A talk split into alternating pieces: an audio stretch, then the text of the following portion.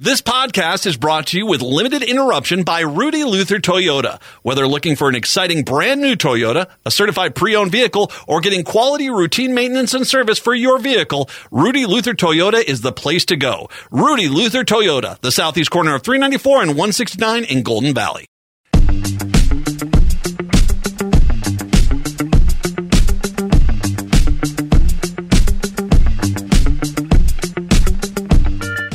AM 950, the progressive voice of Minnesota, the Matt McNeil show for your Wednesday. Good to be with you today. Matt Patrick here today. Jeff Stein joining us here in just a little bit. Uh, how do you like the new shirt, courtesy of the DFL booth over at the State Fair? There you go. Can you see the? Can you see Dark Brandon on that there? There you go. Does it look? Does it look pretty on camera, Patrick? I think it looks even better in person. Well, there you go. There you go.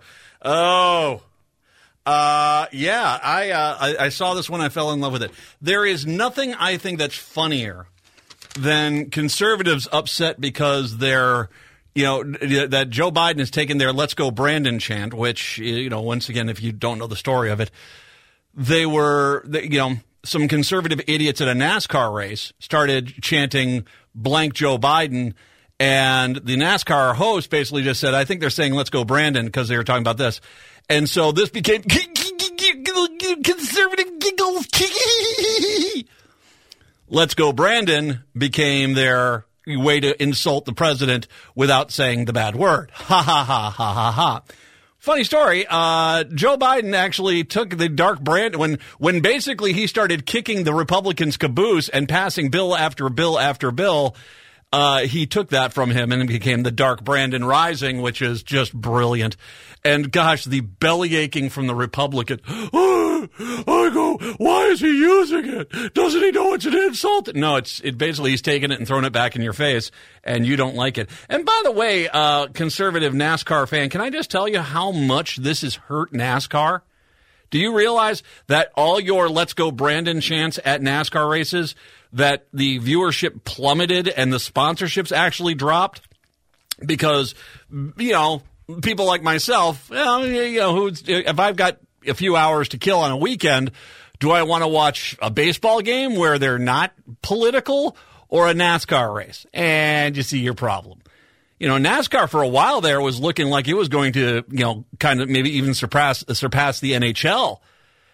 But the reality is now it's back to being a secondary sport in this country because of you guys. That's on you. So, yeah, nice job, idiots. Uh, anyway, uh, Dark Brandon Rising indeed. Uh, by the way, you did you when you went out to the state fair? Did you do the seed thing at the DFL? I did not. I did. I did look at the seeds though. You did. Okay, so the you, you know the where you not the seed art. No, excuse me. At the DFL booth, you know when they gave you a seed, you could put it in the individual tube. Did you do that? I did not do that, okay. but I did take a look at them when okay. I walked through. Or maybe if I was if I misunderstood, I, I apologize. The um, the seed art thing, they they find their they've got their their winners here because I I put mine in. I gave mine to Steve Simon. I, I gave mine to Steve Simon, so I voted for the the the um you know the making voting easier one, which you know did not finish well, and I knew it was. it was it was pretty sparse in that too, but I helped out Steve Simon with that one. Uh, the State Fair Minnesota DFL party conducted a highly scientific study of voter preferences. Visitors to the party booth were given a small number of soybeans and prompted to vote for their favorite policies passed during the 2023 legislative session. As a matter of fact, I believe they got one soybean each. Uh, as of 5 p.m. on Labor Day, um, the there here we go. The the following here, defending abortion access was by far number one. Uh, the 100% clean energy by 2040 was number two. Historic funding for public schools, three. Universal school meals, four. Universal background checks for gun control, five. Free college for low income families was six. Paid family and medical leave, seven. Legal cannabis was eight. Uh, making voting easier came in ninth. Yay, team. Uh, largest tax cut in state history was 10th. The biggest child tax credit in the U.S. was 11, and the largest jobs bill in state history came in at number 12. Uh, I think those last three basically just didn't have good marketing ability there. But the other stuff, yeah, dominated. And the preserving uh, abortion access, defending abortion access, that was they actually filled up their tube and had to start filling up another tube because it was so popular. Um, the commanding primacy of abortion access could surprise no one. The U.S. Supreme Court's overturning of Roe v. Wade, uh, proving a dog catches car moment for the GOP, whose unperformance in 2022 midterms was largely credited by the popular defense uh, to a popular defense of reproduction rights. The DFL didn't probably need any reminding of the issue's importance, but they got it anyway. Voters at the state fair gave a defending abortion access so many beans that the DFL had to fashion a second cylinder. It's uh, important reflection, but it was not an inspira- uh, the, the inspiration for the column, though. Uh, as the tax policy work and enthusiastic believer of the value of public investment, I'm eager to point out the surprising lack of enthusiasm for the largest cut, tax cut in state history, which finished 10th out of 12th in the near tie for last place. Well, because, you know, the people that only concern themselves with tax cuts aren't going to the DFL booth. Let's just be honest. You know, the people that are going to be there, that, that, that's the case. The failure of big tax cuts to garner support among state fair poll participants should raise some eyebrows given the uh, notion that everyone hates taxes. Indeed, the casual and uh, consumer oriented setting of the state fair might be guessed that lowering taxes would receive at least a moderate support, uh, but that would be underestimating the wisdoms of the state fair attendees. Um, the Walz and many of his party are fond of citing their efforts to cut taxes for working families the political instinct to play into simplistic notions of economic warfare. Lower taxes equals more money in your pocket and a high quality of life uh, is understandable, but the state fair poll suggests Minnesotans, or at least those with the beans, know better. Well, workers in high tax states have, tend to have higher incomes and they benefit from more public investment. A better funded government means a higher quality of public services like education and healthcare. Higher taxes also reduce the necessity of uh, free for use financing like uh, tolls and tuition, and they raise the general standard of living by supporting those struggling to make ends meet. One way of interpreting the Bean poll results is to say the DFL voters understand the trade off between taxes and public investment, which I agree with. And they're good with that. That was the attitude shared by 76% of DFL voters and 42% of Republicans on the issue when they polled in 2017. Another way to interpret the State Fair poll is to say that the participants rejected the neoliberal philosophy that government should work primarily to improve markets and maximize economic growth. So that's one option as well. Um, I, you know, I, I, I'll say this. I mean, if I were the Republicans, I mean, I, okay, just looking at this list, um, I would say if if the Republicans had the same group of votes, I I got to imagine the largest tax cut in state history would probably be number one, just because that's who that's who they are. They, that's just that's that's you know dog whistle stuff for them. Oh God, what would be the second on this list for them? Oh gosh, I can tell you a lot of stuff here would not I would say this defending abortion access would not be the last one on that list. That would probably be free college for low income families because that is something that just is that just infuriates Republicans. How dare you? Um, legal cannabis might have been the second biggest out of this whole list. If I was the Republicans, if this if this list of things was in the Republican booth, the tax cut would be number one. The jobs bill, the largest jobs bill in state history, would be number two. That would be number two. Um, legal cannabis, I'm going to guess legal cannabis would have been number three. Biggest child tax credit in U.S. history would be four. Oh, wow. okay, I'm going to take a leap here. Historic funding for public schools would be five. That's a leap. Um, Paid family medical leave, six. Wow. I, I, can tell you, I mean, universal background checks is going to be at the bottom here. Free college for low income families is going to be at the bottom. Making voting easier is going to be at the bottom. Clean energy is going to be at the bottom. And I think all those would rank below defending abortion access because I think there are enough Republicans that would have voted for that because even they, they, they even acknowledged that that was a bad issue. So it's interesting to think about though, because yeah, it's it it's it's almost as if this list would be turned upside down. It not completely, but definitely the the tenth and the twelfth out of twelve on the Democratic side would probably be one and two on the Republican side. And I mean, I got to put legal cannabis just because it's the the the less of the evil options, according to Republicans, would probably. And there's a pl- and plenty. There's plenty of Republicans that smoke dope. So just you know that you know you can put that aside. So yeah, no, I uh, that that is that's an interesting thought process. Anyway, I, am not too surprised by that. Once again, it's it's the DFL, it's the red meat of the party showing up to their booth. I was there. I saw uh, Rick Hansen, Representative Rick Hansen, out there uh, who was already talking about trying to figure out a better busing system and more efficient busing system for the state fair. If I may, Representative Hansen, if I may, may I suggest you also focus your attention dramatically on trying to find a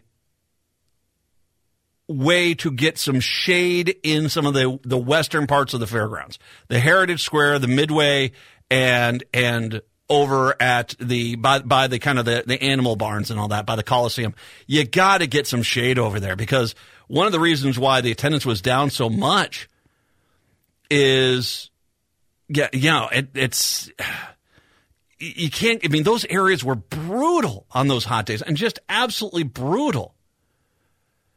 Um yeah, I I I think that you need to work on that for sure. But I mean, obviously, once again, I think you know working on you know making sure that the transportation, considering what was it, transportation was up thirty three, public transportation was up thirty three percent.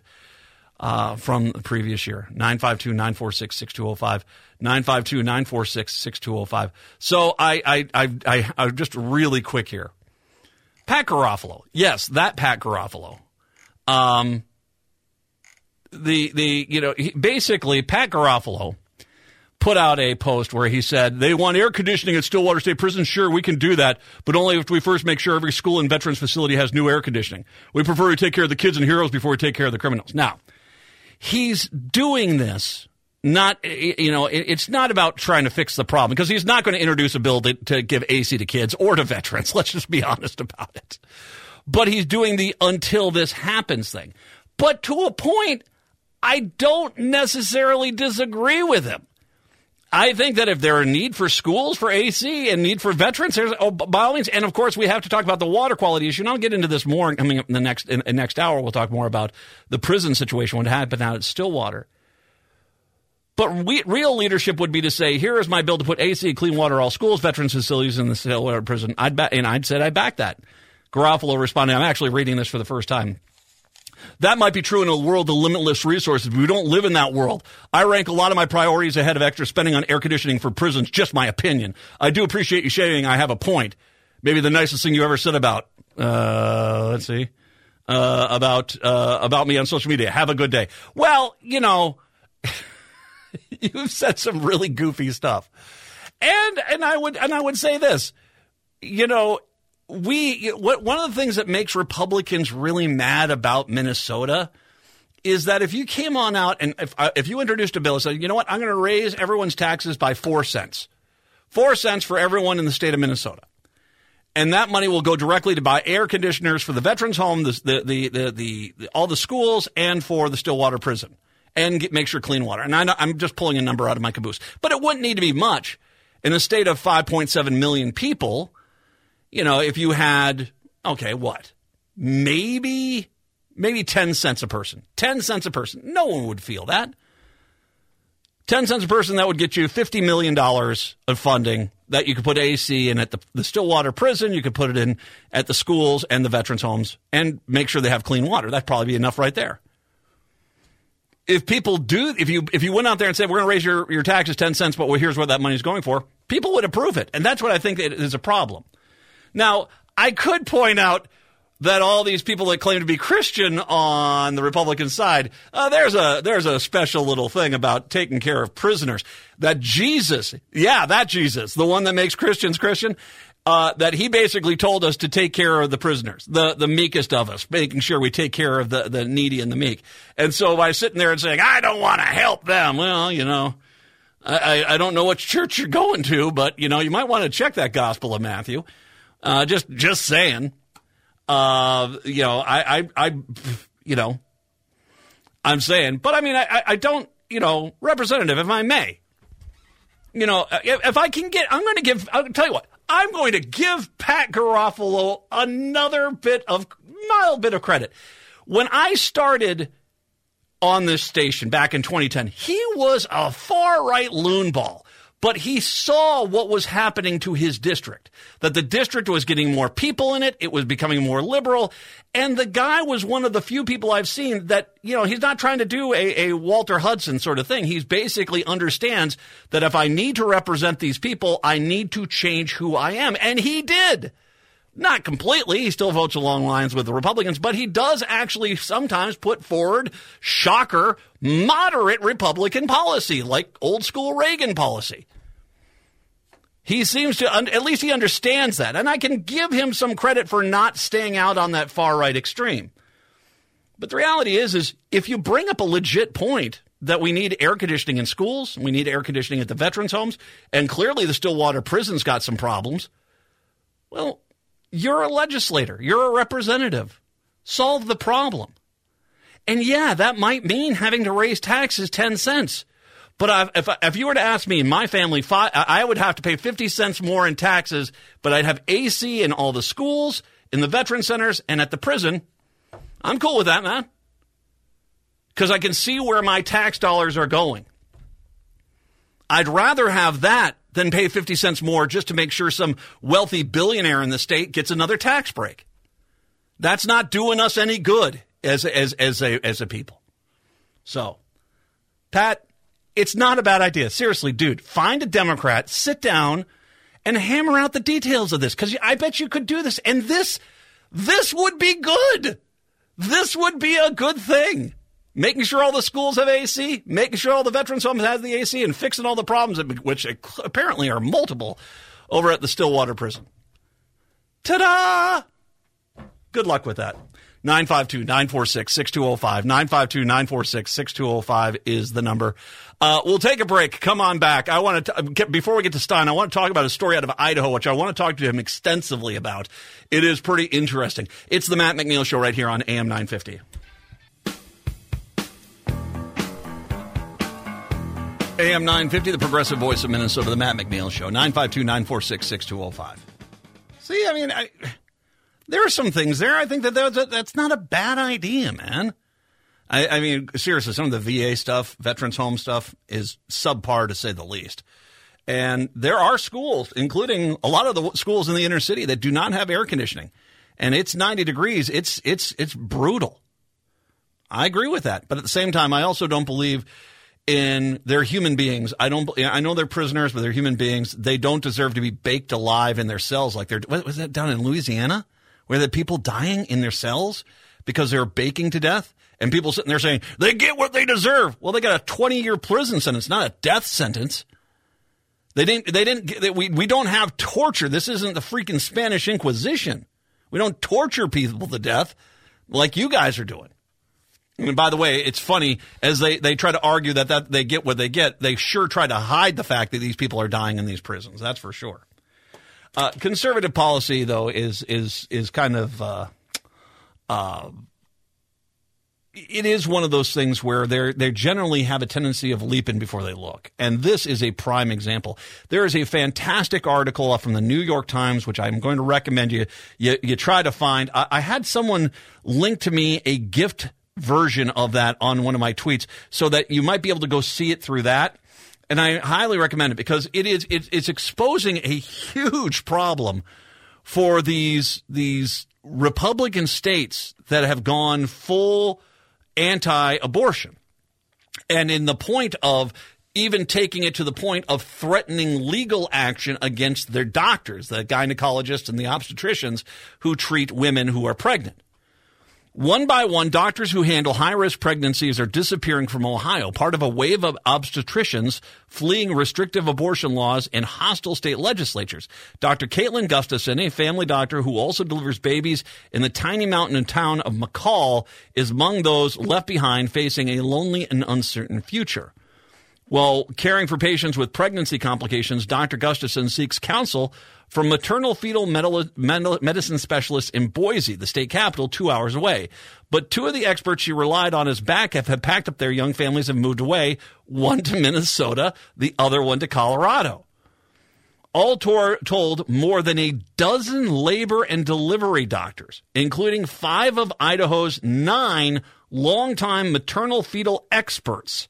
So this is basically over half the state's experts in maternal fetal pregnancies have either left or retired by the end of this year. Dr. Gustafson says the departure have made a bad situation work worse, depriving both patients and doctors of moral support and medical advice. Idaho's obstetrics exodus is not happening in isolation across the country. In red states, Texas, Oklahoma, Tennessee, obstetricians, including highly skilled doctors who specialize in handling complex and risky pregnancies, are leaving their practices. Some newly minted doctors are avoiding states like uh, states like Idaho, but Dr. Kylie Cooper left. Uh, Kylie Cooper is the one that left St. Luke's in uh, April for Minnesota uh, after many agonizing months of discussion, she said she concluded that the risk was too big for me and my family because they actually have charges. And in Idaho, it's so extreme that even in some cases where the life of the mother is in jeopardy, that they cannot perform an abortion, even when the life of the mother is in jeopardy. That's how extreme. And they will throw you in jail. And as I said this, I can't imagine what it must be like to be a licensed, experienced doctor, a medical professional, and seeing your expert medical opinion being overridden by some toothless junior high dropout who said, I don't like what you're going to do. I know about science and all. And that's what's really happening here. Now, toothless junior high dropout probably is a little too generous of a term for most of the people serving in the Idaho House and Senate, but still. In Oklahoma, where more than, listen to this, where more than half of the state's counties are considered maternal care deserts. Three quarters of obstetrician gynecologists who respond to a recent survey said they were either planning to leave, considering leaving, or would leave if they could. Think about that. Three quarters of the state of Oklahoma's obstetrician and gynecologist said they were planning or leaving, or if they could, they would go. Two, uh, uh, three quarters. In Tennessee, where one third of the counties, this is Tennessee. This is supposedly kind of a built up state, but a third of their counties are considered maternity care deserts. Um, a maternal fetal specialist, Dr. Zahida Sprung, decided to move to Colorado not long after Dobbs' ruling. She grew up in the South and felt guilty about leaving, she said. Here's where it gets crazy. So this is John, John Vander Woude, W O U D E. He is the Idaho chair of the House Health and Welfare Committee. Yes, he's a Republican. Here's a quote.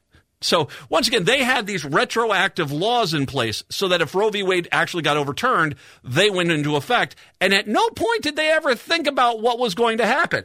We never looked that close at what exactly the bill said and how it was written and language it was in, he said. We did that thinking Roe v. Wade was never going to get overturned. And then when it got overturned, we said, okay, now do we have to take really close look at these definitions?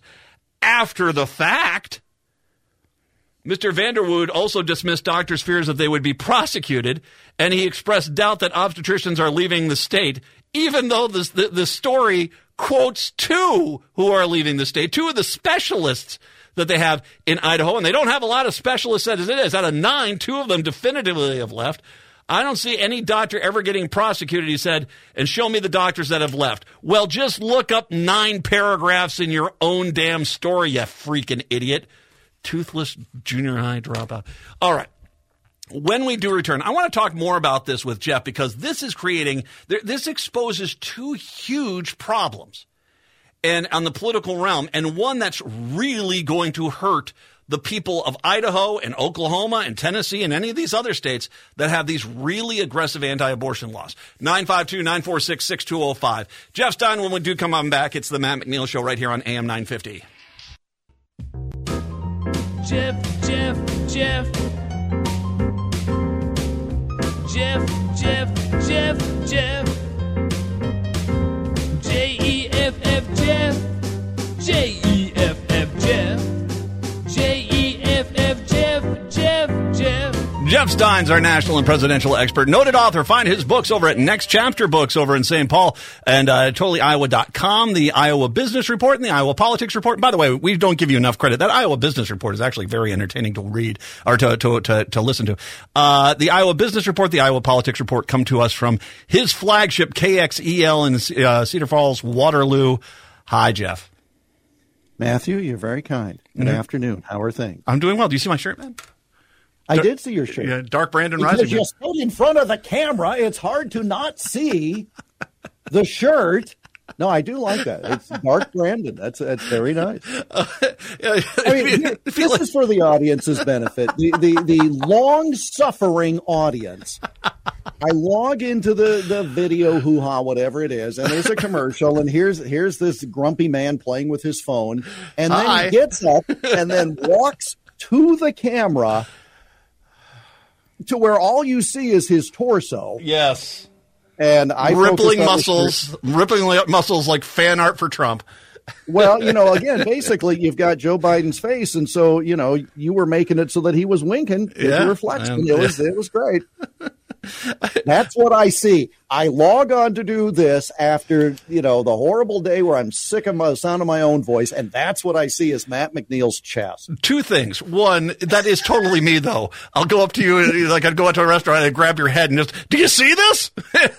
yes, how can I not see yeah, it? it? it? truly is you. That is fair. That is uh, very true. Uh, the other thing is this, dude, Are you, so whose show are you filling in on today? Oh, I filled in on the uh, Todd Starnes national show again uh, wow. uh, last minute. So I, uh, I, you know, Matt, I did TV this morning. Did I did my uh, local show. I did the national show, and mm-hmm. now I am regaling fine folks in the Twin Cities and the greater Hopkins area with my wit and wow. wisdom. A lot of people it's in Eden, a, a little people in Eden Prairie, where the station's actually located at, are going to be mad. But you know, that's where I live is in Hopkins. So shout out. That's, I was. I figured somebody at home was listening. That's why I. I oh, in my house? Oh God, no! Oh God, no! Or so we live at the same place. Got it. exactly. Totally has, there, has there any radio host ever had a spouse who regularly listened to their show? No. well, as a protective measure. Yes. So that when the neighbors come up and say, "Did you hear what he said?" It's like, "Oh, oh my no, god, no, nope, it, It's it's more for protection on their part. Oh, she likes BB King's Bluesville on Sirius XM, and I'm not going to stop it. So there you go. Yeah, uh, best not to. Yeah. all right. So I I don't know if you did you get a chance to read that article I sent you from the New York Times. I gave it a quick look. Yes. Mm-hmm. This is interesting because this is something that's clearly a repercussion that none of these, I don't think these Republicans really thought this through when they put these retroactive bills in there. They just, they put out these, we're going to prosecute doctors. We're going to do all this stuff. And all this stuff kicked in the second Roe v. Wade was overturned, that it was sent back to the states. And it's clear in some states that they haven't, that, that, this is something they haven't really thought about the consequences of these bills they eagerly passed when Roe v. Wade was there to protect them from their own legislation. You're referencing a piece in the New York Times that you may have talked about on the show already or not. Yeah, just briefly know. before briefly before we came on the air. So. Okay, perfect, perfect. That's that's enough. That it makes the point. Republicans for 50 years, 49, 50 years, ran against Roe versus Wade, right? Yeah. They fundraised against it. They said, just get us the right number of justices and we'll make it a states' rights issue as it should, et cetera, et cetera. And because they couldn't affect it, any change on the national level, they did what they could on the local level. They would pass laws that were triggered if there was ever a change. It's really safe to pass laws that are triggered when you don't see that there's ever going to be a change you can, you know, beat your chest. You can say, look at this, we're going to throw doctors in jail. You can do all of that. But they never planned for what if Roe was ever overturned. And this is the fallout you're seeing. Mm-hmm. People quoted in that article yeah. mentioned this had unintended consequences. Okay, a lot of pieces of legislation do. They have unintended consequences. And that's fine. You go correct it later. But this was the kind of thing where you know, holy crap! It, it, well, it's sort of like the dog that chases the car. One day the dog catches the car. oh my God, what do I do with it now? I don't have opposable thumbs. I can't drive. I can't reach the pedals. Okay, so they said for years, we just got to get Roe versus Wade overturned. They weren't ready. The triggers didn't work. In some cases, the laws go back a century. There then, then there is this debate about, well, should there be a national law or, or not? For 50 years, you said it was a states' rights issue, and now you want to federalize it? I mean, it's there's no strategy here, and more importantly, forget political strategy. To your excellent point, they did not think of the ramifications. The idea is let's hold people accountable. Mm-hmm. You want to make something criminal, a criminal offense, someone has to be accountable. Are you going to make the the mother of the child in, des- in gestation responsible? Well, that's not very popular. All right, we'll make it the doctors. Okay, doctors say, "See ya. I'll go to a state where I don't have to risk this." Mm-hmm. I mean, who do you find responsible? If you start saying the hospitals are criminally responsible and there's a huge fine, oh, guess what? They're shutting there down. There won't be any obstetrics gynecology wing. They already are having a hard enough time because of insurance, and that's pre Dobbs. Hmm. So it's a very difficult situation because, again, nobody really thought through what would happen because I don't think they honestly thought it would ever happen. Well, and it did, and this just shows you how bad their their strategy has been because you know, you've been working on this, working on this, working on this. I think when Trump got into office and you said at least we're going to get two Supreme Court justices, you know, they, they, they, should have thought through this and someone should have gone back and looked and they didn't. And by the way, some of these even go back, what, 100 plus years? You yeah, know, way back. Well, some of these laws that re- retroactively kicked in. And, right. and what we're not talking in, in, in Idaho, particularly in this article, it's not talking about abortion as any kind of, you know, choice for a woman. They're talking about there are women who are going to die if they don't get an abortion. And the, the Idaho law is so restrictive that there are some cases in that scenario where a doctor can come in and say, here's my medical uh, position. And some politician says, well, you can't do that.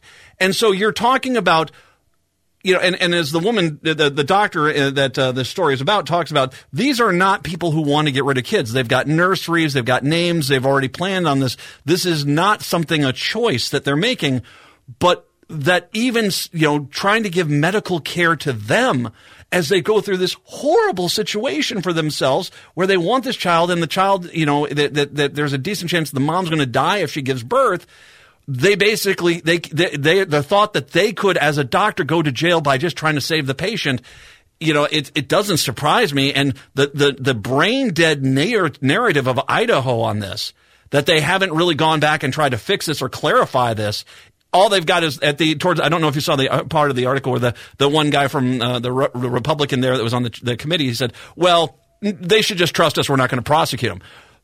What do you mean? That's the law. the law says you're going to prosecute well, them. Imagine if they said that about something else that, that the left did, someone on the left did, and I don't know what, firebomb a building, protest, whatever it is that they want to demonize. Well, don't worry, we won't prosecute. Really? You want to take a chance? Yeah. Uh, and, and, and, and in, in its very basic, take the politics out of it form. Okay, yep. because that this whole issue has been politicized way too much over the half century if you have a law that says the procedure is illegal unless to save the life of the mother, you then become it then becomes a medical question. And that's your, your point. The doctor could say, in my opinion, my medical opinion, my years of experience, this was necessary. Who's to say a jury of 12 citizens without that background, if a case is brought, might say, we don't agree with your medical opinion, and we are going to impute some kind of motive that isn't otherwise there, you're not going to take that risk. You're not mm-hmm. going to do the procedure. I mean, that's that's what it comes down to, because again, they just didn't think it through. Now, it's fine for a prosecutor or a politician to say, "Well, don't worry, you know, trust us until we get to the next regular session." They can say that, but I'm not taking the chance. Are you? No, and well, and it's, it's similar to that law that passed down in Florida, where they were basically going to kick out all the, the, the farm workers down there. And the one Republican who represented a bunch of farm area in Florida was out there pleading with the farm workers, "Don't leave. We're not going to prosecute you. We're not going to do this." Well, that doesn't do any good because the state law is one thing, and you, I get it. Your your constituents, the the Republican farmers who basically have gotten you into office, are now furious that all their good farm workers are leaving because of this far right wing rhetoric. But the reality is, is you can't argue nuances after you've passed the law. Well, it, exactly. You can't argue nuances. And, and again, if this is not what was intended, the only way, the only way to change it is to change it. Yes. Governor cannot issue an executive order. I suppose, arguably, and this is the biggest stretch possible, you could file a lawsuit challenging the law, even though you might have been in favor of the law, challenging the law, saying the application of the law is leading to consequences beyond the legislative intent. And so, Judge, please invalidate the law until there are further hearings consistent with this matter. But who's going to wade into that? Yeah. I mean, because, you know, again, you're going to have to have in essence, a majority of the legislature signing off on an amicus brief saying, oh, we didn't know it was going to do this. I, that's just not the role of the court to then come in and say, all right, we'll put a freeze on this law because you guys hosed it up. That's not what they do. Uh, by the way, there, here's the other side of this this this problem for them. They are creating these kind of obstet- uh, obstetric and um, and gynecological gynecological uh, you know you know zones where there's just no doctors available. In Idaho, right. up in the northern part of the state, they've actually shut down two clinics up there. So now it's they have to go two hours to to get any kind of uh, maternity service for uh, for a patient.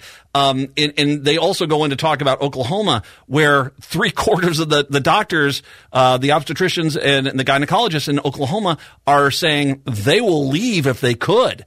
Uh, and you know, it, it, so you're creating these kind of medical care dead zones here, which the impact on society is going to be pretty dramatic. Even in Idaho, what was it? Out of the nine experts they had in Boise, they're down to less than five now, and, or they will be by the end of the year. And don't tell me that that argument you're you're going to ba- basically have the same quality of health care within Idaho that you are say in Minnesota. Well, there are two things. One, our conversation and our inability to say certain words is why everybody calls it OBGYN. Yeah. Because you and I just can't say these words. No, I will. I'm, right. it's, I have I, I, have the desire, but it just doesn't. I can't make the. I can't stick the landing there. So those are my bad. Brother, it's been that way all day for me. That's all I can tell you. All right. Sorry to bring it to your party, but how much of a crisis in all in all uh, seriousness, how much of a crisis do you have in the rural areas of Minnesota getting the minimum of health care, attracting doctors to rural areas? Now, I'm not saying it doesn't happen, but you have to aggressively. I mean, communities band together. They get a regional hospital. They bring these people in and offer them fantastic deals like we'll waive your law, your, your law school, your med school uh, uh, loans, etc. It's hard to get good rural health care. Yeah. Now compound it with this by a factor of whatever. You're making a bad situation completely untenable. And that's just just what what it that's that's the reality of the situation. You know, this is this is again an issue of uh, the, the problem I have with most lawmakers, and I don't care what what level, Generally, they are law abiding people who try to pass laws to govern the behavior of those who are not disposed to, to follow the law. You know, like for example, uh, you get picked up for drunken driving, they suspend your driver's license. And oh my God, he still drove without a license? Well, yes, we wouldn't think of it. You know, like you'd you'd walk back to the house to get your wallet because you don't want to run the risk of driving without your license on you. There are other people who are like, well, I need her keys. And even then, that's optional. Okay, so you know, the people who craft these laws often have gaps between what we put in the paper and what is in reality. And the reality of this situation is literally substandard medical care for large geographic areas and large segments of the population. Uh, you mentioned Minnesota, and it, there was a link in that story which talked about maternity care deserts. That's what they call them. Uh, in Minnesota, up on the Arrowhead and Lake Cook County, on the very point there, they're they're considered that way. Up in the northwestern part of the state, in the southwestern part of the state, these conservative areas. Which brings up the other problem here is so say you are a a, a state like Idaho how are you going to get doctors there? You basically write laws that say if you do, if you use your medical opinion and your, your knowledge to try to save this person, as you pointed out, you could still have a jury throw you in jail for two years for basically doing a procedure they didn't approve of it's it's very difficult to sit there and say, "Hey, come work as a doctor for us, work in maternity care for us," and they, you know, after you've told them, "Oh, by the way, we're going to prosecute you and throw you in jail if you do something we don't agree with."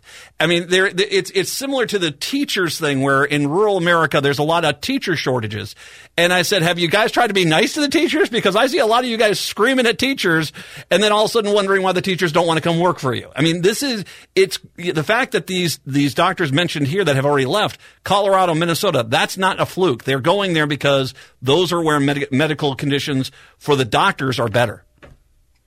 Well, and again, I'm not making light by equivocation, but we have an issue in Iowa now where they're playing a lot of high school football games on Thursday nights. Why? Because there's a shortage of referees. And so you don't have enough if everybody plays Friday. You know, Matt McNeil's ref crew has to work both Thursday and Friday, and that's only because they've moved the games to Thursday. And why do we have a shortage of referees? Because fans have acted like idiots and they have, you know, yelled at the referees, just like we yell at teachers or make it untenable. You don't go where you're not wanted.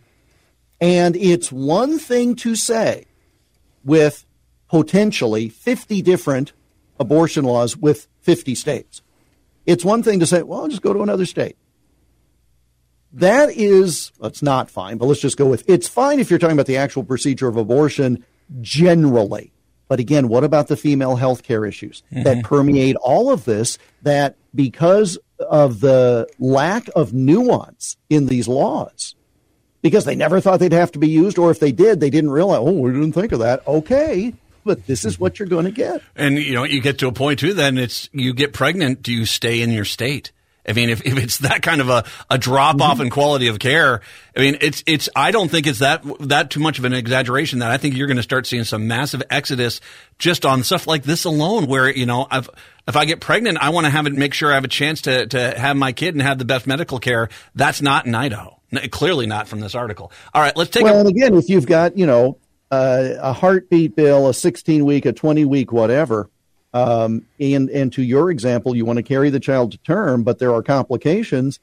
Yeah, do you after week twenty say, you know, just to be safe, I'm going to move north for the winter? I mean, gosh, that's not what people had in mind. Well, and and exactly, and especially now you have some places where they're saying, well, if you go out of state and we find out that you you know had a procedure we don't approve of, we're going to prosecute you then. So, uh, mm-hmm. yeah, so it's this is a mess. Nice job, everybody. You've made a this is getting really bad, and once again, specifically Idaho, Oklahoma, Tennessee, don't get sick there.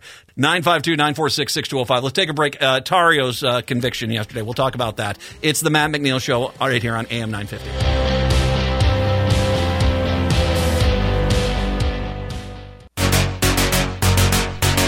AM 950, the progressive voice of Minnesota. It's the Matt McNeil Show. Jeff Stein joining us for his usual Wednesday visit. Uh, Jeff, yesterday, Enrique Tarrio is uh, sentenced to 22 years in prison. So far, the longest sentence handed down in the January 6th insurrection uh, fiasco. And uh, yeah, I'm, I'm, frankly, I wish it was a lot longer. Uh, you know, it's interesting to watch all these guys get get into court, get to the sentencing, and then act as if, you know, this was harmless. I'm really sorry. Especially when, like, 20 minutes before they're in the courtroom, they're on some far right news outlet talking about, I'd do it again. You know, it just, I, I can't tell you how happy I am these guys are going to go to jail for a long time. Well, you have to like the one who, after he was sentenced, as he's being let out, yelled, Trump won. At least he doubled down in the courtroom. Yeah. You know, I mean, as opposed to I'm a sniveling little worm in front of the judge who can deprive me of my livelihood. Um, here's something that I find interesting. Vivek Ramaswamy, Republican presidential candidate, issued a news release today reiterating that he will pardon, once he is president, he will pardon all non-violent January 6th offenders. Define non-violent for me, please. What what does that mean? Because that is the loophole to drive a truck through. Mm-hmm. Because all some of these people have to hear is pardon January 6th defendants, and they are all in.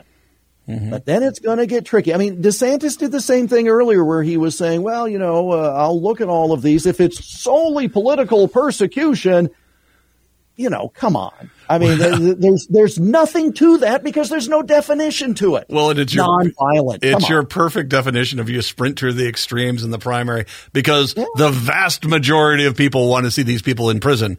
That they, they think they're guilty. That you know, they remember that, and so it's not a winning platform when you get to the general. And it would, you know, it's you know, these guys are setting the trap for themselves. I mean, you, if you know, I don't think either one of them is going to be the nominee, but if if they were, I can't wait for them to. When did I ever say I'd pardon these guys?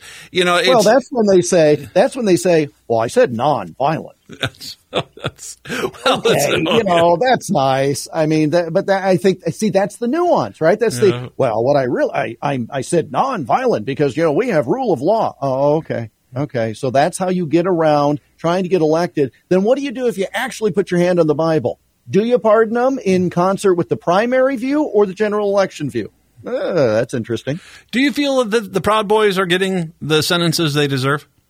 I don't know about what they deserve because I haven't followed it closely enough. Okay, mm-hmm. to to really get into all of the specifics, but um, you know, organized efforts that went well beyond what an average person would find to be common sense.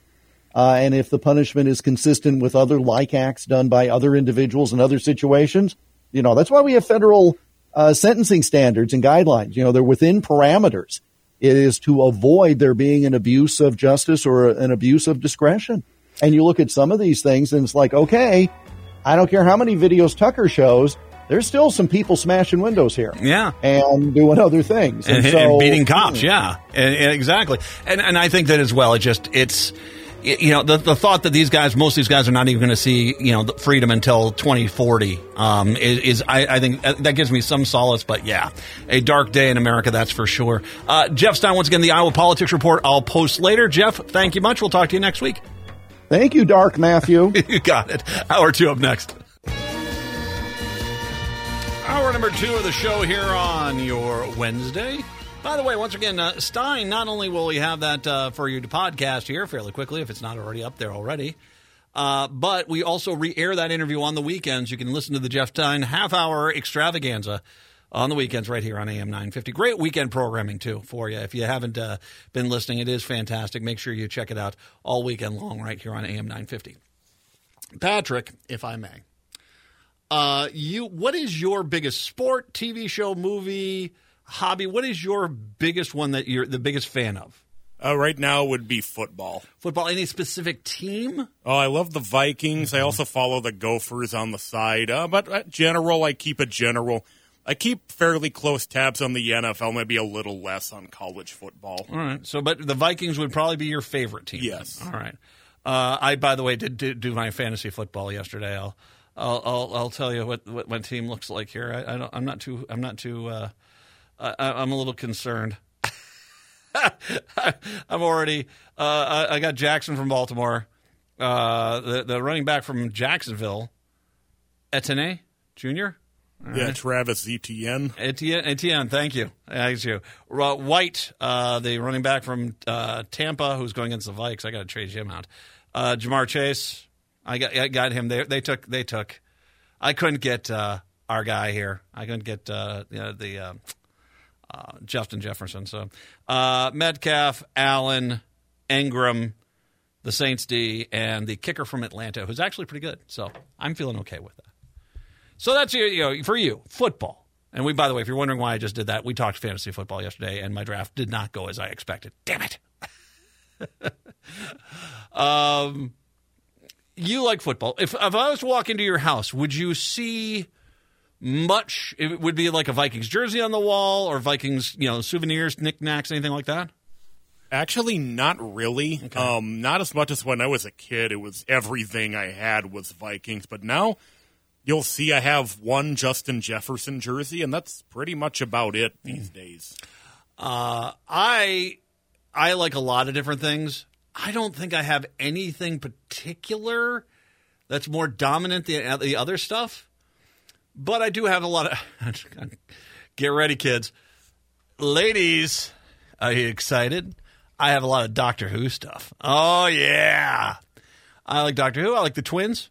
Uh, I got I got other things, knickknacks and baubles and stuff I've gotten over time that you know through the radio that I, I like. Then I and I got you know eh, very cool. And I'm very I much enjoy that. There is being a fan of something, and then there's over the top. Let's go to Hudson, Wisconsin. As a child, did you ever want to have a Barbie dream house? How about a seven bedroom palace painted top to bottom in the Pepto Bismol pink that is known for Barbie, complete with themed decor? Have you seen the house over there in Hudson? I have, and but when you said this house was in Wisconsin, I'm like, oh, it's got to be green and gold, right? Oh, Apparently not. I, and, and I don't know. There's got to be an ordinance in town. Wait a second here. You can't have a house that color. Apparently so. The Barbie Barbie Core Castle is what they call it. It's a house. It's not a castle. Uh, the house situated in Hudson is listed by Jenny Martin and Associates at Edina Realty for $1.1 million. Who wants to have to buy a lot of paint after that? Uh, it boasts a movie theater room, hot tub, swimming pool, two full kitchens, all located just one block from the St. Croix River. But, you know, you have to live in Wisconsin. Probably the greatest Futurama jokes of all time is like, hey, this place is great. Why is it so cheap? Well, technically, you're in New Jersey, and he just leaves. I'm not. I'm done with it. You know, hey, it sounds great, but you gotta live in Wisconsin. So there's your downside. The current owner lists the home as a Airbnb. Now, here's where the only reason I am bringing this story up. Now, I mean, there's a lot of weird stuff here. Did you see the nightly nightly cost of the Barbie house on Airbnb? I did not. Two thousand two hundred and sixty nine dollars per night.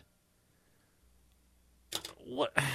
Maybe the reason you're selling it might be because you can't get anyone to go in there because it costs two thousand two hundred. That's like that's like Taylor Swift tickets. I mean, even if you have ten friends, that's still two hundred and fifty bucks a person. Well, and you, you do have seven rooms, so someone gets to bunk together.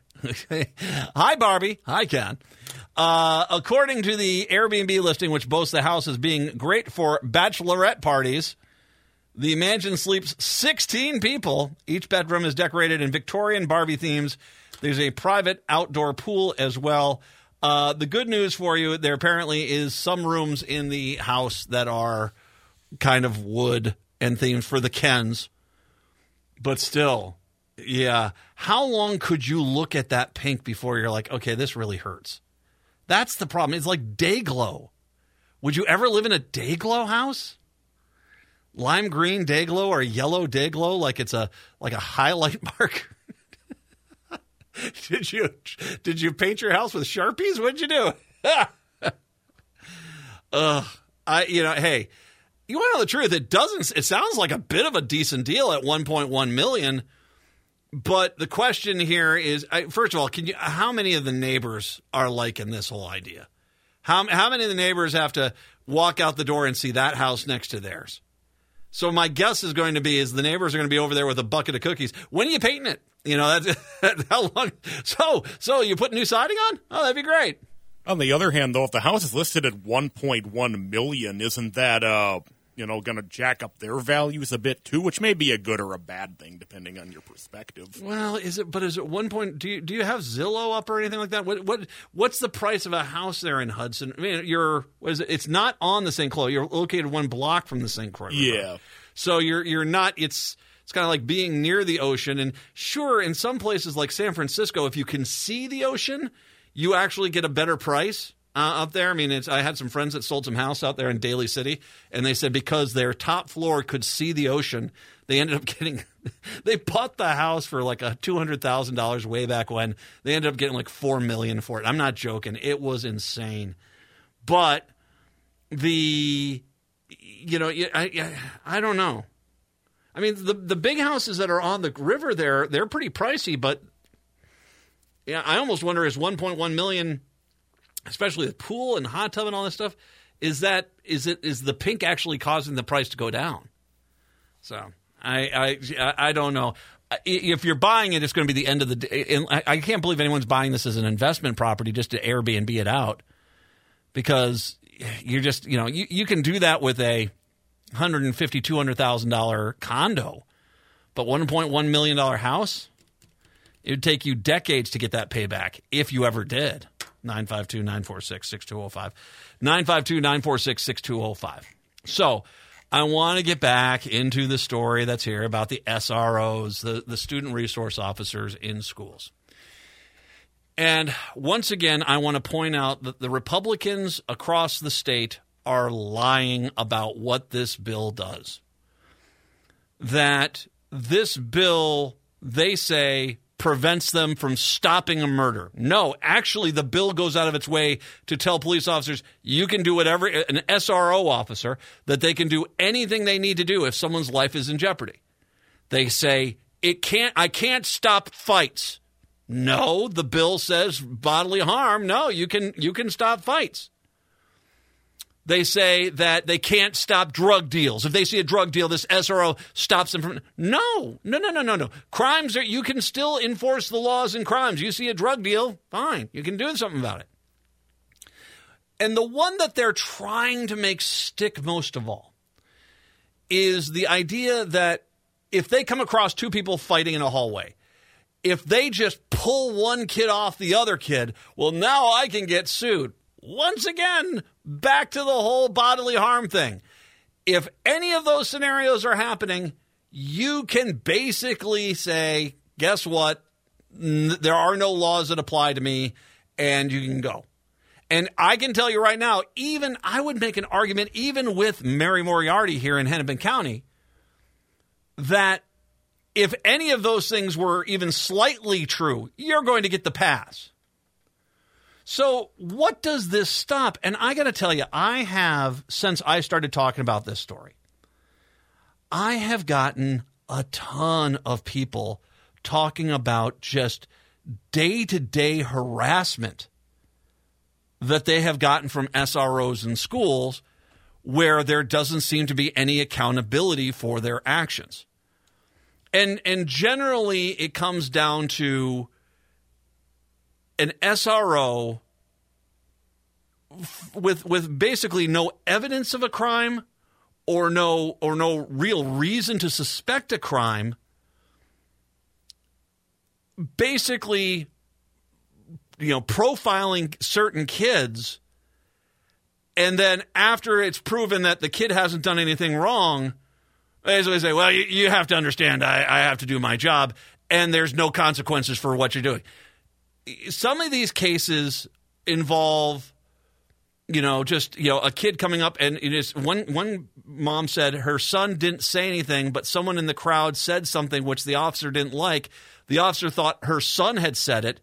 Officer grabs the kid, physically grabs the kid, walks with one hand on an arm, one hand on the neck, and drives him down to the office. Wait a second here. What are you doing? You're physically assaulting somebody. And they haven't done anything wrong. You're accusing them of doing wrong. And by the way, these people that I'm hearing from on this are just like me. If I was to hear of my child being physically mauled by a cop for no reason, damn right I would be mad. And all these parents keep coming back with this whole thing was, well, the school basically says the resource officer can do this. They can? If I was walking down the street and without cause, a cop just grabbed me by the neck and my arm and you know, dr- you know, drove me into a cop car for no cause, no reason. Guarantee you, there's gonna, I'm going to be getting some money from the city. I guarantee you, I am. Indeed. Thank you very much. Just don't put a few zeros there. Thank you. They can't do that. But it seems like what has the cause of this, why this law has been written, is that there is a lot of this, that these SROs, there, there was one story a woman was talking about her, her son and another kid had done a, a, I guess, a school science project and it didn't go how they wanted and they were arguing, not fighting, just arguing in the hall.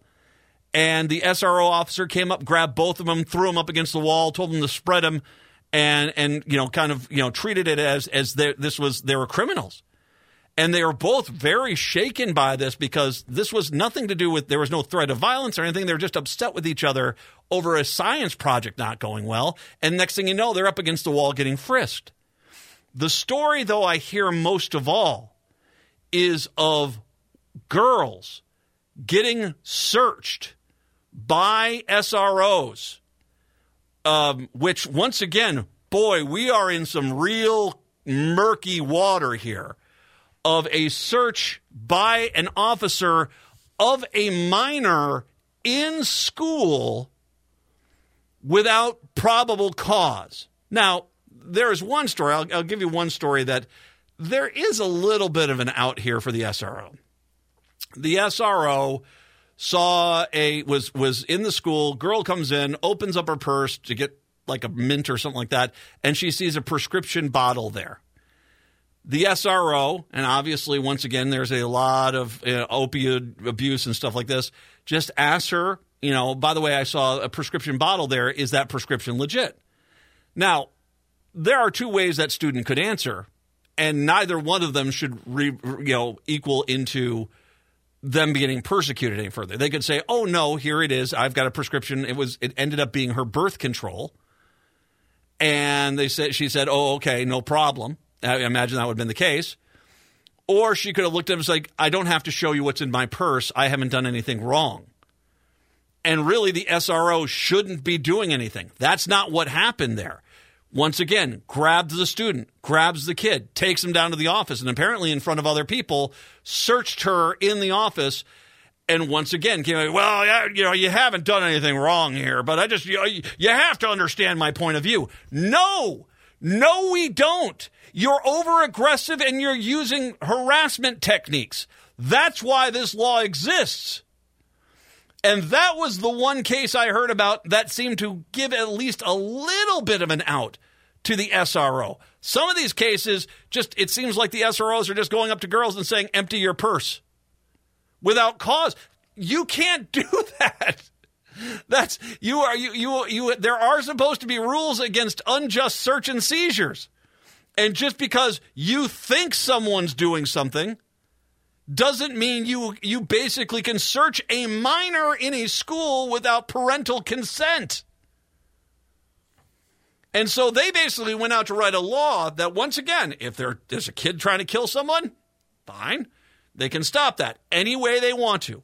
If there's a fight going on, the, the SROs can stop that any way they want to. If there is a drug deal or a crime going on, they can stop that person any way they want to. They can pull people off a, a, a hog pile of, of, of fighting. They can pull that. There's not going to be any consequences. But what it seems like is the officers want this ability to harass teenagers, children, at will with no consequence. And the reality is is if we were in our regular world, if we were in an office building and an officer without justification or cause came up to you and said, "I want you to open up your purse and show me what's inside of it." And you said, "Wait a minute, I haven't done anything. Why are you doing this?" No reason, I want to see it. Open it up. Well, I'm not going to do that. I'm not going to open up my purse. Okay, fine. Grabs that person and hauls them down to an office and makes them dump their purse. I'm sorry, there's a lawsuit there. That is what we're trying to do. And I'll even piggyback this on what the teacher told me when she was talking about the deterrent in wealthier white suburban schools, where they know that there are parents there who are very wealthy, who have lawyers on speed dial. The whole point of this law seems to be to give the police the same level of of of you know um, decorum that they would give in that school in all schools. And that's all we're trying to do here. But I have I have been inundated with the amount of stories of SROs and you know basically forcing kids to to to go through pat downs, forcing kids to empty their pockets, and they haven't done anything wrong. And when the parents find out about this and they get mad, well, there's a call to the school real freaking fast. And and the school basically says, well, they have they have leeway. So you fix that problem. You can't just search a child without parents being present just because you got a hunch there, Starsky. You can't do that. And you shouldn't be able to do that, not in our society. But that's what the Republicans want. And that's what the Republicans want. They want the police to be able to grab your kid without warning by the nape of the neck and put them up against the wall and frisk them because they think something could be wrong and then they don't want any consequences for falsely targeting a kid. If they thought about what they were doing prior to doing it, then maybe they wouldn't do it. So no, I don't see any reason. And Governor Walz, if I may make a question here, a, a question your your, your integrity, do not have a special session here. And I'll give you a really good reason why you shouldn't have a special session. I'll talk about this in a little bit. The Republicans can't even, they don't even want to identify what the problem is. They're trying to scream there's this big problem, but then saying, well, then the Democrats have to write it. No! I'll talk more about that in a second. But I, I want to make sure I point out something else here as much as the police try to put this argument, they're like, all cops are mad. No, they're not. As a matter of fact, there's a lot of police officers that are still with SROs in schools. And shame on all the freaking Twin Cities news media not pointing this out. I'll talk about that when I come back. 952 946 6205. 952 946 6205.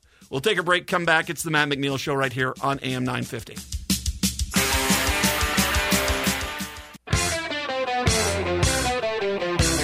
950, the progressive voice of Minnesota. It's the Matt McNeil Show.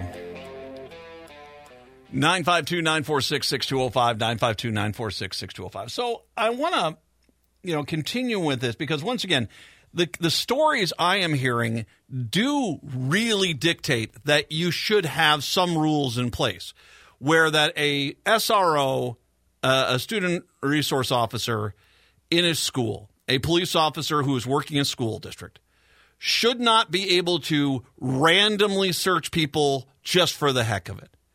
Because if you did that in the real world, you'd get sued. the city would be paying some money. Or wrongly drags a kid against the hall or pats them down in the hall because they thought something was going to happen. No. That we they basically put a standard on the, the, the, police officers that this is something that you have to have just cause to do this. You can't just harass kids. And once again, I, I have been inundated with stories from parents across the state of SROs basically clearly crossing a line and manhandling teenagers, demanding searches, putting people in prone positions and uh, you know, up against the wall, patting people down who haven't done anything. That's not that's not good policing. But the argument the right's trying to make is look at all of us. All cops are on board with. No, they're not. No, they're not. I'm actually going to first go back to the reformer story, which I read uh, about a week and a half ago on this. I think, or maybe a week ago. The League of Minnesota Cities, which insures all but nine cities in the state, issued guidance on Monday about the new changes in a memo outlining some scenarios where the use of force is lawful. For example, officers are not allowed to physically stop a student who is throwing a, punch, a lunch tray on the floor and shouting, according to the League of Minnesota Students. Uh, cities, officers would be able to use force, however, if the student is throwing one of those trays at a kid or is using a uh, breaking glass with a metal bar because it could result in physical harm. So if a, you come into a lunchroom and the kid's throwing a tray on the floor, the cop can't tackle him and tase him. All right? If the kid's throwing a, a tray at someone else, yeah, you, you can you can you can still do that. The authority to use force as the sole purpose of restraining a student has been removed from the law. I want to repeat that. The authority of uh, the authority to use force as the sole purpose of restraining a student has been removed from the law. Thus, force cannot be used where only justification is to control the behavior of a student who is damaging property, causing a disturbance, or acting out in a way that does not pose a threat of death or bodily harm. You, you have kids, especially uh, you know, you know, uh, lear, uh, learning disabilities, kids with learning disabilities, who might lash out, and you know, they might be having, you know, be throwing a, t- a temper tantrum. And then we've seen these video footages of officers in schools nationwide grabbing that kid and hauling him down that there. Now, if the kid's trying to throw throw punches at the teacher or kicking the teacher, well, yeah, then once again, threat of bodily harm. You can, you know, even a young kid at that point, you can pull that kid away and take them down to the office. But if the kid's just in the corner screaming, you can't just go in there and tackle him and tase him. And this is not liberal Matt McNeil. This is the League of Minnesota Cities, which insures all but nine cities in the state. So th- there are some very specific words here. Then there was this little gem in the reformer story. Mendota Heights Police Chief Kelly McCarthy said she believes the many cities will follow the League of Minnesota Cities guidance since it's their insurance provider. McCarthy, a former chair of the Minnesota Peace Officer Training and Standards Board, said she believes panic around the law change is political. I think the hysteria is partisan. Now, there have been some mentions that not all police departments are on board here. There have been some mentions of it, but not a lot. And just very briefly in stories, there are these. There's there's some cities there. Um, some other districts will retain their SROs. Both Duluth and Rochester police departments say they'll continue their SRO programs this fall. They're keeping them presumably in light of Minnesota Attorney General Keith Ellison's interpretation of the new statute. So I want to talk about that for a quick second. This isn't, you know, some small town. This isn't Grand Rapids, which is not necessarily a small town, but it's you know a smaller town. This isn't Grand Rapids. This isn't Park Rapids. This isn't this isn't uh, uh, you know necessarily Brainerd or or anything like that. These are two uh, outside of the metro area, the two largest metro areas in the state, Rochester and Duluth. And both of those cities, police are fine with this SRO law. They're fine with it. Which really kind of undercuts all these Republicans screaming at the top of their lungs that every officer in the state is against this. No, they're not. I'll go on to add Walz has also alluded to several districts that managed to keep their SROs in place without a special session, including Bloomington, Chaska, and Minnetonka. Bloomington and Minnetonka are two of the largest suburbs in the metro area. Bloomington, I think, is the biggest one. They don't have any problem keeping their SROs. You want to skip past that, don't you? You want to make it seem like not a single officer is going into these schools. No, a lot of officers are going to these schools. A lot of school districts are still keeping their SROs. And by the way, I'll make your point, especially at Chaska and Minnetonka. That goes back to what that, that teacher told me this weekend, which was basically, you know, if you've got a school district where you don't know if the parents are are you know wealthy millionaires with a lawyer on speed dial, it changes the perspective of how the police interact with the kids.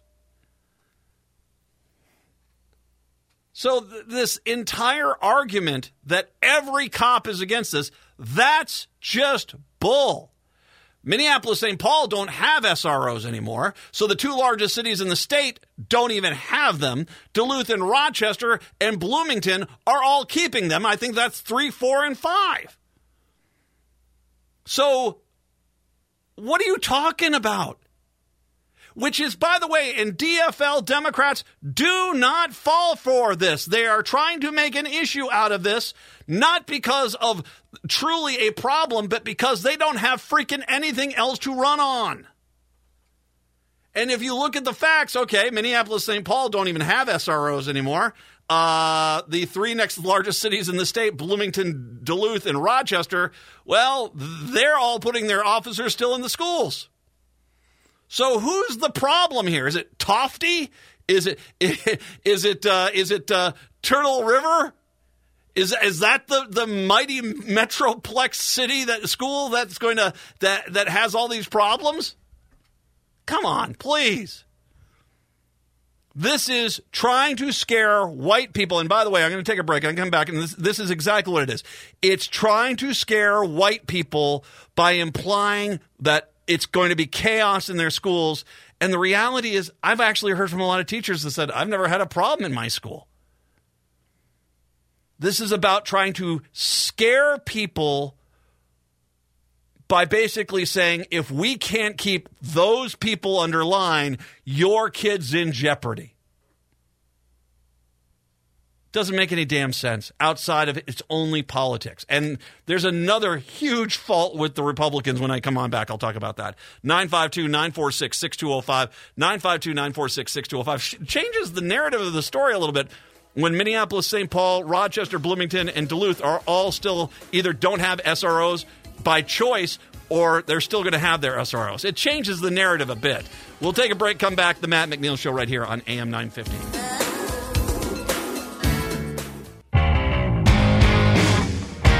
So, once again, the only thing this law does is say if there is no clear threat of violence, then a police officer cannot basically just grab a kid and and drag them down to the office. Which apparently, like I said, considering the amount of parents I've heard that this has actually happened to their kids, is actually a pretty good sized problem.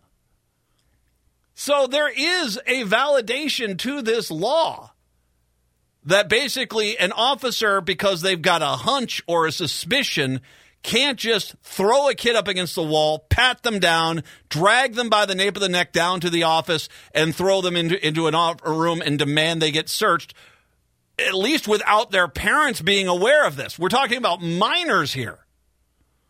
And I get it. I get a lot of people that are defending this are only thinking of this happening to black kids. Let's just be honest about it.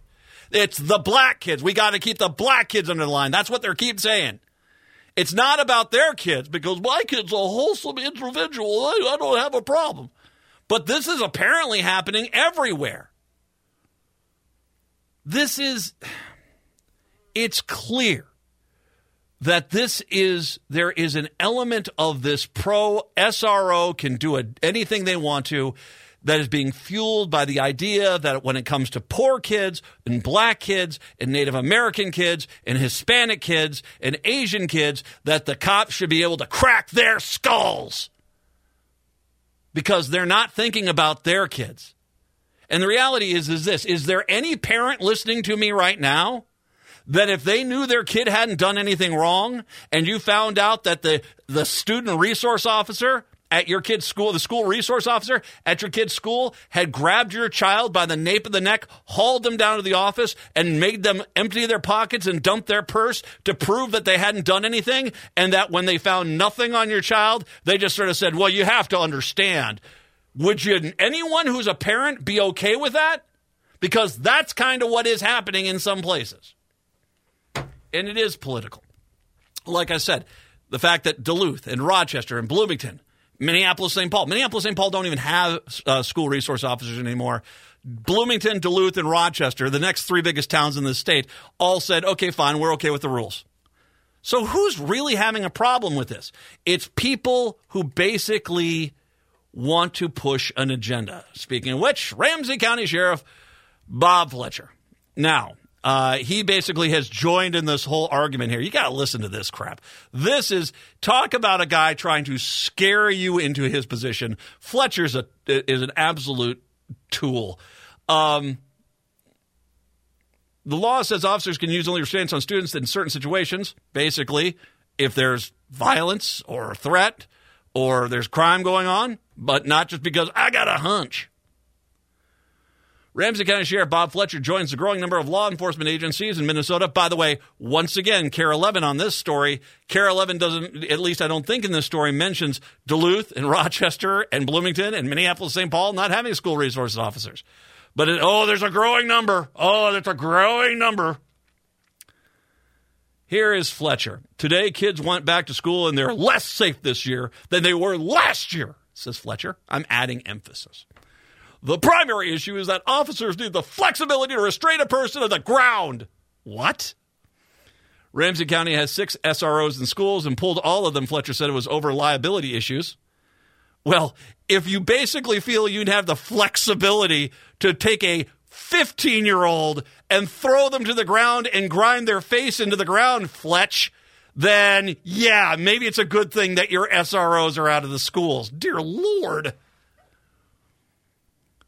The SROs serve several schools in the county, including Mounds View Public School District and the alternative schools in Little Canada. We're going to see increase. Here's here's Fletcher. Yeah, get ready. Get are you scared? Here you go. We're going to see an increase in disorderly behavior because those officers are no longer there all the time, said Fletcher. So you see the value of SROs, so why take them out of the schools? We can't have the risk of one of our officers being accused of a crime of doing their job. Well, then train them, idiot. If I may say so, Sheriff Fletcher. Then train them to not just be Johnny Law, walking tall. I'm going to keep these kids around and make sure they know who's boss. Uh, Is this really that hard for you guys? Uh, and once again, uh, in this story, not mentioned, Rochester, Duluth, Bloomington, Minneapolis, St. Paul do not have SR, or they have, Minneapolis, St. Paul does not have SROs. Bloomington, Duluth, and Rochester, the th- next three largest cities in the state, all are keeping their SROs. They're good with it, as is many other school districts. But this is the narrative, the new, Twin Cities news media, shame on you. You guys are selling this as every school district in the state is, is being abandoned by the police. It's chaos in the school, zombie apocalypse. Shut up. You're not doing your job, and you're only carrying water for this crap ass claim. By the way, if I may, Bob Fletcher, funny story. Uh, I want to remind everyone of a story from October 27th, 2021. Ramsey County Sheriff Bob Fletcher authorized spending up to $35,000 in county funds for the planning of his new independent charter school, according to the paperwork provided Wednesday by the county. The money paid to consultant Donna Swanson in 2019 and 2020 appeared to be for laying the groundwork for a creation of a school of leadership for public service, the 6th through 10th grade charter school envisioned in the news release Fletcher's office issued last week. The money was sent to Swanson, a teacher who taught three of Fletcher's children at the local office of Tony Doom Supply Company, a Marshall, Minnesota political sign maker.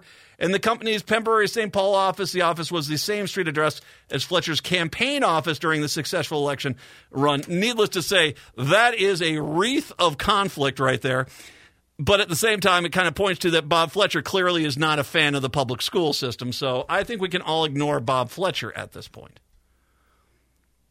Republicans are out there pushing out this. I got from Dr. Joe, he sent me something from one of these groups talking about we need to contact and pressure Governor Walz into a special session. No, you don't. And here's the thing. When Republicans talk about this problem, what are they saying? The law is vague. Well, no, it's actually not. It's actually pretty clear. And once again, I want to rep- repeat the League of Minnesota Cities, which insures a lot of these states, has come out with some very clear language on what you can and cannot do. And, and once again, they insure all but nine cities in the state. So they're on board with it. Keith Ellison has basically clarified that this is what you can do. The governor has clarified that this is what you can do. Everyone is on board with this. So when you talk about vague, what are they really saying? And I'll go back to that audio we played last week where we had the, the journalist saying, What lines do you want to change? And Duckworth was sitting there, the Republican, uh, because they don't want to say it. The, and this is why this is such a travesty. They've been able to create all this hubbub with a basically a lemming like news media in this town not because they've been very clear about what the problem is, but because they basically have been uh, able to avoid actually explaining what they want to change.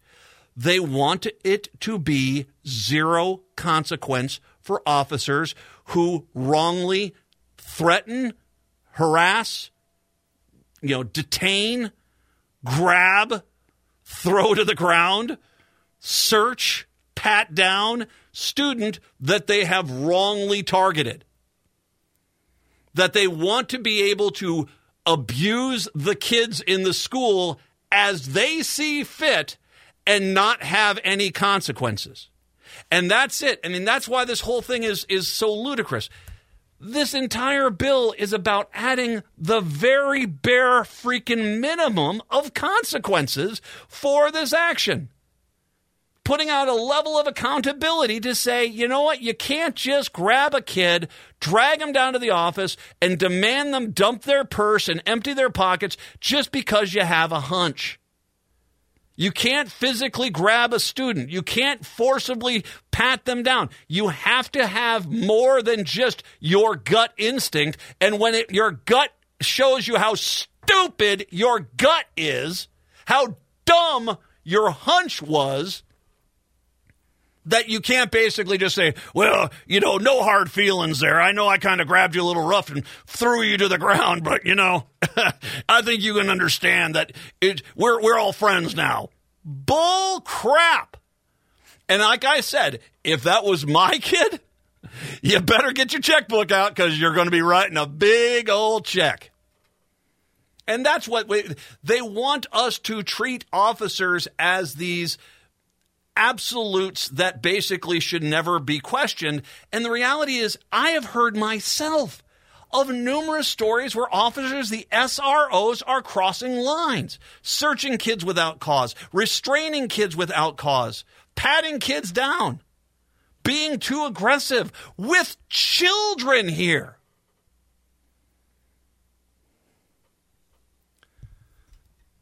They can't answer this. And that's why Governor Walz, if I may, before you agree to any kind of special session, they need to show us what the law is they want to change. That the, the exact verbiage that they want. And my guess is they don't want to show it to you or for the public to see it because it's just that. They want to tell you, as parents, you don't have any say. Your kid can get clocked by a cop and you don't have any say because that's just education today. And it's not. All you conservatives like, like to scream out there about whatever happened to the days of Mayberry. Well, Barney wasn't out there putting 12 year olds up against the wall and say, I'll shoot every one of you if I have to. You know, he's not doing that. that was an interesting Mayberry episode, though. You know, that was. no, we didn't just put cops in just to basically harass kids. And once again, I don't have any problem with an SRO as long as they're not there trying to be walking tall. As long as they're out there understanding that you can't just grab a kid by the nape of the neck and haul them down to the front office and have them dump their purse and empty their pockets because you got a hunch or you throw a kid to the ground because he said something I didn't like. And when you bust out a tooth of his mouth, basically look at him and say, Well, you know, I hope you understand I had just cause here. So, you know, we're friends now, right? No. And you should lose your badge, and you should basically, the, the police department should have to pay money for your bad copping. So, Governor Walz, they have to produce the changes they want to make before you have the special session. They're desperately wanting you to call a special session without them having to publicly admit what they would change and the verbiage because they don't want people to see it. And if you call a special session without them having the exact verbiage, you're giving them the out. And so just to have a public statement and say, hey, as soon as they l- deliver, the Republican Party delivers the exact verbiage they want in this bill, then we'll have a discussion about a special session. Until that time, I'm not just going to go out there on a fishing expedition. That's how you do it. But I mean, none of this, this is just all this is is Republicans desperately trying to turn this issue into this grand issue. And with the help of the freaking lame ass Twin Cities news media, who basically want to basically write the every damn one of these stories from the point of view of your kids are about to get killed. Stop it. Do your damn jobs, will you? Dear Lord. 952 946 6205. 952 946 6205. We'll take a break. Come on back. It's the Matt McNeil Show right here on AM 950.